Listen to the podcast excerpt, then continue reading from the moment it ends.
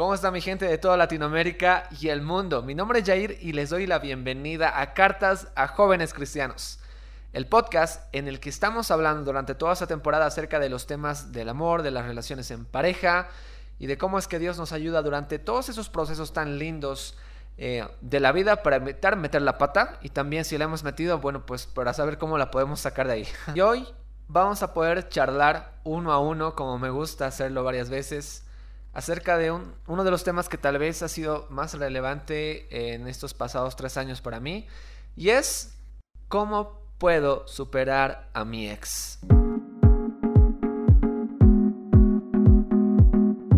Antes que nada, les quiero pedir disculpas porque la pasada semana no he podido subir el podcast por el tema de que estaba en defensa de mis últimos exámenes de la universidad. Eh, ya he terminado todas mis materias y el próximo año ya me estoy graduando, así que nada, Espero que me puedan felicitar y estén felices también por mí, como yo lo estoy, de verdad. Y nada, hoy he decidido poder hablar de este tema porque tenía dos opciones y la segunda opción era poder hablar acerca del sexo y del matrimonio antes del matrimonio, pero lo vamos a dejar para la próxima semana porque tengo una invitada muy genial, así que hoy vamos a darnos ese tiempito que a mí me gusta de poder charlar uno a uno, ¿ya? Así que donde quiera que estés escuchando este podcast, te animo a que puedas sentarte, tomarte un, tal vez eh, una tacita de té, mientras podemos charlar de las rupturas amorosas. ¿Cómo estás con eso? ¿Hace cuánto tiempo has terminado la relación con esa persona que querías? ¿Cómo lo estás sobrellevando? ¿Qué cosas has hecho? ¿Qué estás pensando en hacer? Tal vez estás muy solo, triste, te estás deprimiendo en tu cuarto. Son muchos los escenarios en los cuales eh, se puede desarrollar esta ruptura y muchas las razones también por las que podemos llegar a terminar con una persona. Así que antes de comenzar con lo que he preparado, quiero preguntarte algo seriamente. ¿Estás seguro o segura de que esa relación ya fue, que ya murió, que ya se terminó? ¿Sí o no?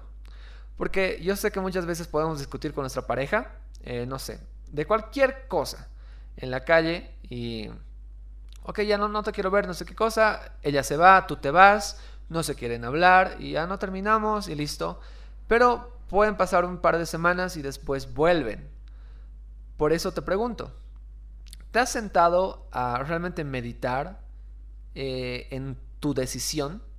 O sea, pensarla de verdad, así decir, a ver, Dios, ayúdame, a ver, hablaremos sobre esta relación amorosa que tengo y poner una lista de pros y de contras y decir, ok, por esta razón quiero estar y por esta ya no. Y al final realmente decir, ok, ya no, ya no se puede, lo siento, terminó, hasta aquí fue y punto. Eso es muy bueno porque muchas veces nosotros, nuestra cabeza es súper capa, nuestro corazón, para enfocarnos en solo lo malo.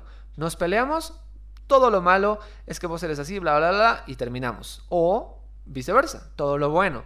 Entonces solamente pensamos en lo bueno, digamos que nos hemos peleado y solo pensamos, ay no, es que le extraño, no sé qué cosa, y que lo quiero, que la quiero, y vuelven. Entonces, si es una, una decisión fluctuante, ah, te animo a que puedas pensarlo bien. No te acostumbres a estar en relaciones de tira y afloja. Ya te vas a lastimar y vas a lastimar a otra persona y puede ser que inclusive se lleguen a casar y después se divorcian. ¿Por qué? Porque realmente no, no se han dado el tiempo de poder madurar lo que es tener una decisión firme.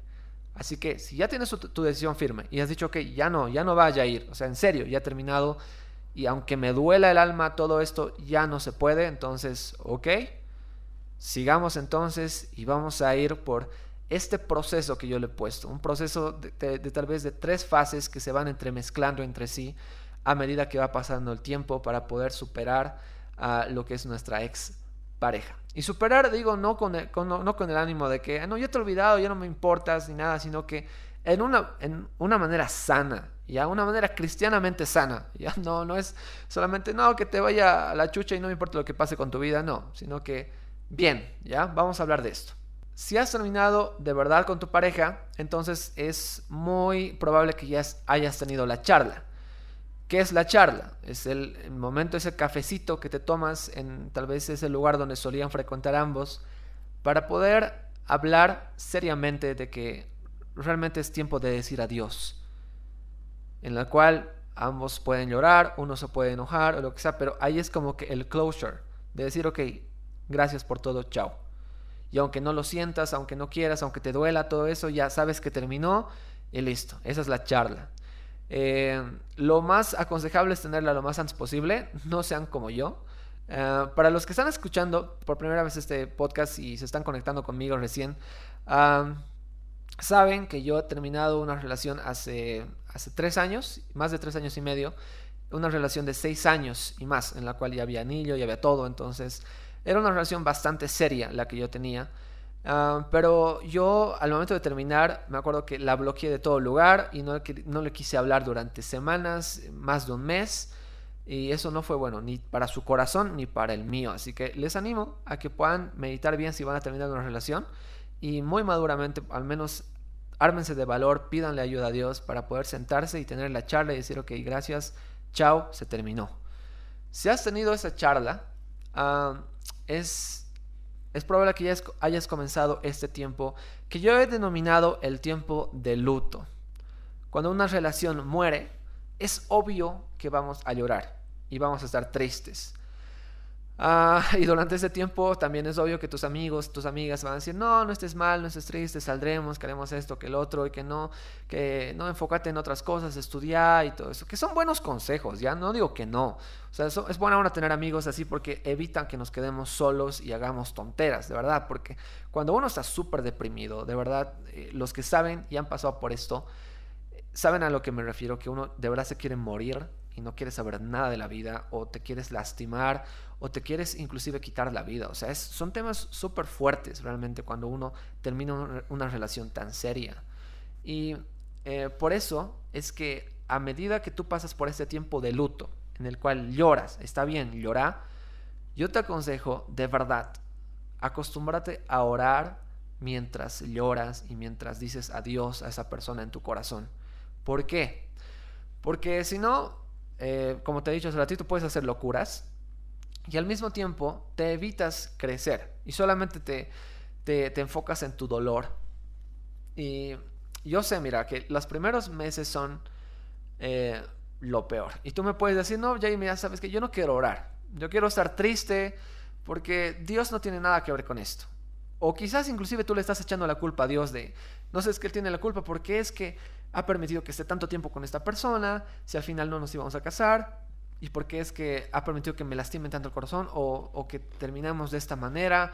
¿Por qué? ¿Por qué suceden estas cosas? Porque, o sea, yo sé lo que es, lo difícil que es los primeros meses, en el cual sales de tu casa, vas inclusive a la tienda o, vas paseando por la ciudad y vas eh, frecuentando aquellos lugares donde solías caminar con esa persona, viendo y recordando las cosas que solías hacer, los festejos que han tenido, las cosas que han comido, sus, restaurantes favoritos, los lugares donde han viajado, todos esos recuerdos son martillos en la cabeza y es muy doloroso. Y yo sé que tal vez no quieres ni siquiera orar, pero te animo que de a poquito lo hagas. Estás llorando en medio de tu dolor, en medio de tu llanto, de, tu rabia. Trata de hablar con Dios. ¿Por qué? Porque durante esos primeros meses, ponele esos primeros de 3 a 8 meses que pasamos, que son los más difíciles, eh, pueden pasar esas, tres cosas, ¿ya? La primera es que quieras volver con tu ex. Eso es fija, ¿ya? Porque sí o sí, nuestro corazón que está encariñado y que ama a una persona, o sea, no puedes borrar a una persona en un mes, o sea, es imposible.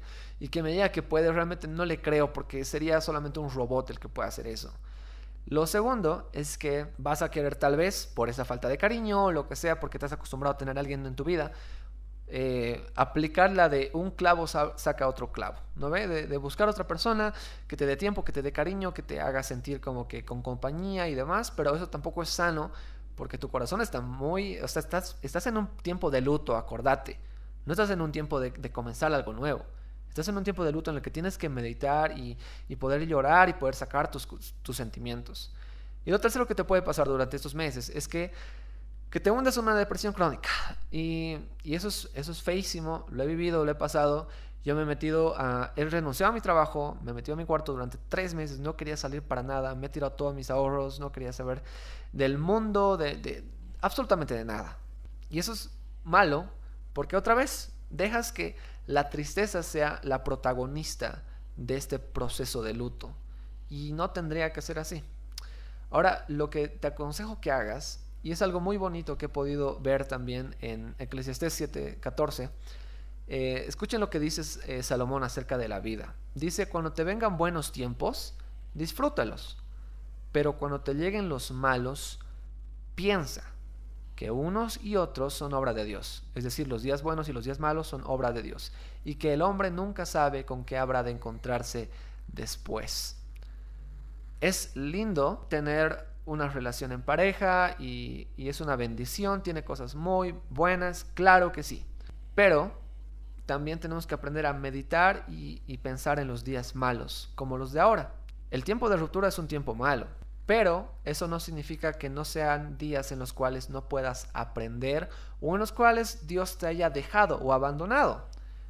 Así que te aconsejo de corazón que consideres lo bueno y lo malo de tu pasada relación durante este tiempo de luto. ¿A qué me refiero con eso? A que te des un tiempo y la oportunidad de poder valorar todo lo bueno que ha pasado en tu pasada relación. Valóralo, pensa en ello, pero no, Jair, es que si piensas en eso, voy a sufrir más y todo eso. Pensa en eso, ¿por qué? Porque es necesario que tus emociones salgan, que no solamente te ensimismes en lo malo, sino también en lo bueno. Pensa en lo bueno, que ha sido los tiempos lindos, lo que han pasado y todo eso, medita en ello. ¿Qué puedes tomar y agarrar para tu vida de ese tiempo bueno? ¿Por qué? porque la vida va a continuar después y vamos a hablar de eso en un cacho, pero si tú no aprendes a valorar ese tiempo bueno y las cosas buenas, puede ser que empieces a odiar a la otra persona y yo no quisiera eso en tu corazón de verdad. Así que en este tiempo, medita en las cosas buenas. Ahora, un, un, gran peligro es que al meditar en las cosas buenas tú quieras volver con esa persona, porque, a ver, como ejemplo, yo durante mi segundo año, que estaba mal todavía, superando esta relación pasada, me acuerdo que una noche a las 2 de la mañana, digo, ser que he debido acabar de ver una película romántica, ah, me acuerdo que he ido aquí en mi oficina, he entrado y en una caja yo tengo todos los recuerdos y todos los regalitos que me dio alguna vez mi exnovia, ¿ya? Y los tengo no para torturarme, sino porque al terminar dije, sabes que no quiero odiarla porque me ha dado tantas cosas buenas en mi vida que no quiero terminar como que, no quiero saber nada de ti, voy a quemar todas sus cosas y a la chucha, no. Entonces yo lo guardé en una cajita y, y abrí esa caja en la noche y empecé a leer las cartas, ver los regalos y las cosas que me escribía, las promesas que habíamos hecho y todo eso. Y empecé a llorar mucho, porque realmente valoré muchísimo todo el amor que ella me había dado. Lo valoré, en serio que lo valoré. Y dije, wow, pucha, ¿cómo no me he dado cuenta tanto amor que ella tenía por mí? Y cómo he dejado que, que esas cosas se destruyan eh, por, por mi culpa y por tantas cosas malas que yo había decidido y que yo era. Entonces empecé a valorar las cosas lindas de ella. Y obviamente, se imaginan que empezó a llorar y tenía una catarata de emociones que, o sea, yo quería volver con ella. De verdad, te he dicho, no, deberíamos volver. ¿Por qué no volvemos? ¿Por qué no lo intentamos otra vez, pucha? Y tenía un millón de ganas de poder buscarla. Por eso no es bueno enfocarte solamente también en este tiempo de luto en lo bueno, sino también es sabio meditar en lo malo, como nos dice Eclesiastés. En el día malo también tenemos que pensar que Dios ha provisto ese tiempo malo para, para algo. Y también lo malo que ha pasado en tu relación tiene que servirte para algo en tu vida. Pensar en lo malo te va a ayudar a poder canalizar esa relación como una experiencia positiva en tu vida. Te lo aseguro. Porque al analizar los puntos malos de tu relación. O sea, a ver, ¿en qué se ha equivocado tu ex? ¿Qué han sido las cosas que te han lastimado? ¿Cuáles son las actitudes y, las, los malos hábitos tal vez que esa persona tenía? ¿Por qué es que realmente esa relación no ha funcionado? ¿Por qué? Pregúntate eso. Para que al momento de que tal vez tú quieras volver o lo que sea, o sea, tú puedas meditar y decir, no, mira, yo he terminado esta relación por eso también. Entonces, como esto no funcionaba, entonces por eso ha terminado esto. Y también al mismo tiempo te das la oportunidad de poder conocerte a ti mismo y decir, a ver, ¿qué es lo que yo quiero y qué es lo que yo no quiero en mi vida? ¿Qué es lo que ha hecho esta persona que realmente han cerrado las puertas de mi corazón? Y al mismo tiempo también ver tus errores.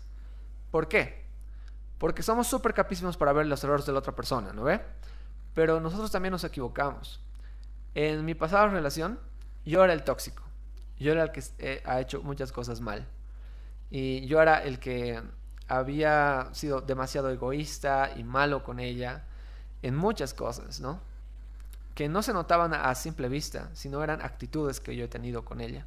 Y que en ese tiempo de luto, en ese tiempo de llorar, yo me fui dando cuenta, Dios me fue revelando a mi corazón, diciendo, mira, así eras tú.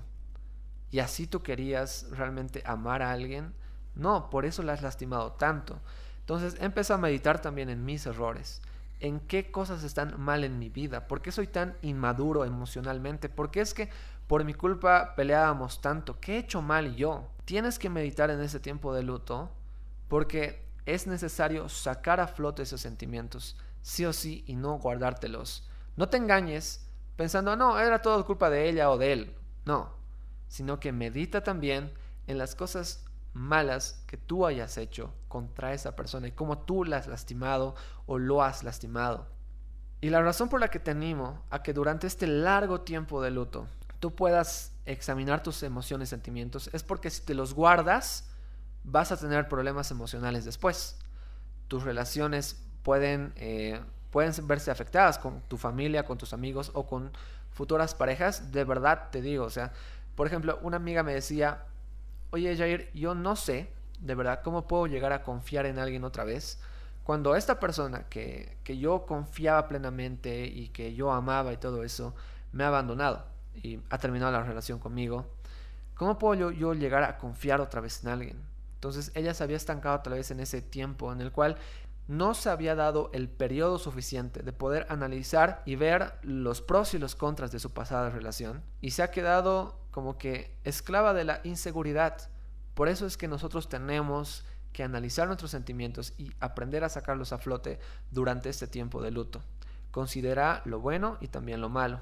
Unida a esta primera etapa del luto, va entremezclada la etapa de lo que es el perdón. Eh, Jesús nos dice, eh, Dios perdona nuestras ofensas como también nosotros perdonamos a los que nos ofenden. El perdón, por lo general, es más para nosotros que para la otra persona. ¿Por qué les digo esto? Porque es una bendición para nuestra vida perdonar. Porque no, nos evitamos ser esclavos de rencor hacia otra persona. De verdad se los digo, en serio. ¿Por qué? Porque si tú empiezas a, a, ver a la otra persona como un enemigo, como una persona que ha sido lo peor en tu vida y que no la quieres ver nunca, vas a guardar rencor, vas a guardar rabia, vas a guardar inseguridad y realmente te va a evitar volver a confiar en alguien de esa manera. Así que en esta, en esta etapa del perdón, tenemos que empezar a poder ver qué heridas tenemos ahí todavía. Puede ser que tu ex, por ejemplo, eh, se, se, esté viendo con alguien nuevo y tú no, y eso te lastime. Puede ser que te dé rabia todavía que, que tu ex te haya dejado o que haya terminado la relación y no te haya buscado y que y tú tenías la esperanza de que podía haber funcionado esta relación y eso también es una herida que está ahí latente en tu vida. O puede ser que te empieces a culpar a ti mismo o a ti misma de, de que por tu culpa se ha terminado esa relación y por tu culpa no, no tienes a nadie, por tu culpa es que tal vez vas a morir solo o sola, sin hijos y, y nunca vas a poder casarte. Es muy probable que tú puedas llegar a pensar así. Yo he pensado así. Porque como les he dicho hace rato, yo era el tóxico de la relación. Y cuando yo me he empezado a dar cuenta de mis errores, realmente me he empezado a detestar y a odiar. Y he dicho, tú has saboteado esa relación. Es por tu culpa que esa relación no ha funcionado. Cuando nosotros meditamos en las cosas buenas y malas, sí o sí nos va a llevar a, a la puerta del perdón. De decir, ok, esta persona me ha lastimado, me ha hecho estas cosas, ha jugado con mis sentimientos tal vez, o ha hecho estas actitudes que me han ido lastimando tanto durante toda mi vida, o inclusive tal vez ha, ha habido violencia psicológica en tu pasada relación y tú tengas que perdonar todo eso, cuando llegas a la puerta del perdón, es una puerta que te va a ayudar a poder crecer como persona, a sanar emocionalmente. Tanto perdonar a tu expareja por todo lo malo, por todas las cosas malas que han pasado, como también perdonarte a ti mismo y aceptar el perdón de Dios. Sabes, yo durante mucho tiempo me he estancado odiándome por, por haber eh, saboteado mi pasada relación, por mi inmadurez emocional. Pero algo que Dios me ha enseñado era que pues, si tú piensas que mi perdón no es suficiente, entonces me estás diciendo que tu perdón como persona es más grande que el mío. Entonces ahí fue cuando yo dije, ya está bien Señor, ya Jair, te has equivocado, ¿no ve? Lo has fregado, has sido una persona inmadura, egoísta, egocéntrica, que no sabía lo que es eh, ceder, que no sabía lo, que es luchar por el amor de la otra persona. Tú has sido eso, ¿no ve? Sí, ok, ¿te has equivocado? Sí, te perdono, Jair. Ya está. No sabías tal vez cómo lidiar con tus sentimientos, has lastimado a otra persona y tal vez le has quitado seis años de su vida. Ok, te perdono, Jair. Y ya está. Y de la misma manera, ¿sabes? La otra persona tal vez ha sido inmadura, te ha lastimado con palabras o, con, físicamente, pero ya está, perdónale. Así como Dios, así como Jesús nos perdona en esa cruz, así como dijo, Padre, perdónalos, no saben lo que hacen, de la misma manera, Padre, perdono a esta persona, en tu nombre la perdono, gracias por lo bueno y ya, quiero ser libre de rencor y de odio para poder seguir avanzando. Si no cruzas la puerta del perdón, te aseguro te aseguro que te vas a estancar emocionalmente y vas a vivir con esa piedra atada a tu cuello durante años. Así que medita sobre tu pasada relación, ve las cosas buenas y malas y perdona. Y unida a esta, a esta etapa del perdón, viene algo por inherencia, que es la etapa de la gratitud.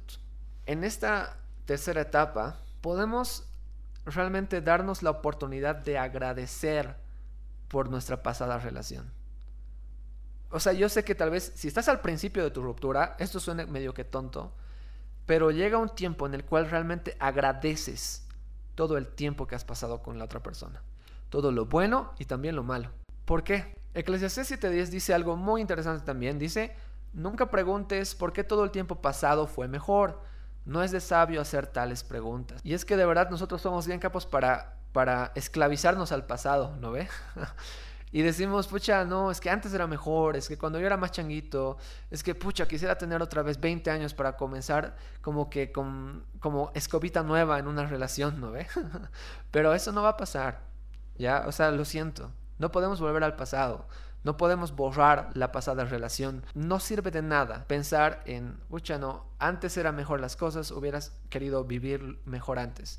Yo N, N, N, N, N noches me, sentaba y decía, pucha, era que haga otra cosa, era que decida distinto, era que sea mejor con ella, era que haga, era que esto, era, era, era, era. Y como me, quedaba en el pasado, no me permitía en ningún momento agradecer por lo que había vivido para poder avanzar. Y esa es, esa es la razón por la que la etapa de la gratitud es tan importante, porque nos ayuda a poder dar el siguiente paso en nuestra vida. ¿Sabes? No sé cuántos años tengas. 20, 30, 40, no sé. Pero tu vida continúa. Los días van a seguir pasando. Y depende de vos si te quieres quedar esclavo en el pasado, de tu pasada relación y seguir pensando en ello, o agradecer por todo lo que ha sucedido y continuar hacia adelante con lo que viene y con lo que te depara después. Una de las, de las ideas que siempre se nos viene cuando terminamos con una persona que amamos es no voy a volver a amar, no voy a poder casarme, tal vez no voy a poder tener una pareja estable nunca. Si, si con esta persona que pensaba que era perfecta para mí no ha funcionado, entonces yo no tengo esperanza en el amor. Es muy probable que pensamos así al principio. Por eso es tan importante agradecer. Y agradecer por el cariño, por el amor, por los detalles, por todo lo bueno que has podido recibir de esa persona, por su tiempo, por lo que tú también has dado. Agradecer por lo que has dado también tú. Gracias Dios porque me has permitido también darle detalles a esta persona en su momento, festejar sus cumpleaños, compartir su vida junto conmigo, aunque no haya funcionado para siempre como queríamos al menos ese tiempo sí lo he podido compartir con ella y, o con él. Gracias Dios por ese tiempo. Y también agradecer por lo malo. ¿Por qué? Porque todo eso lo malo se va a convertir y se está convirtiendo en tu vida en aprendizaje y madurez para no repetir los errores, los mismos errores con otra persona. Terminar una relación no es bonito. No es fácil. Pero ahora te pregunto, ¿quieres volver a sufrir lo mismo con otra persona? Ahora que has considerado durante tanto tiempo, durante meses, ¿quieres volver a tropezarte con la misma piedra? ¿Con tu mismo pecado, con tu misma toxicidad, con tus mismos errores, con, con los mismos malos hábitos? ¿Quieres lo mismo? ¿O quieres aprender a madurar y avanzar? Al agradecer, uno ve lo bueno y ve lo malo.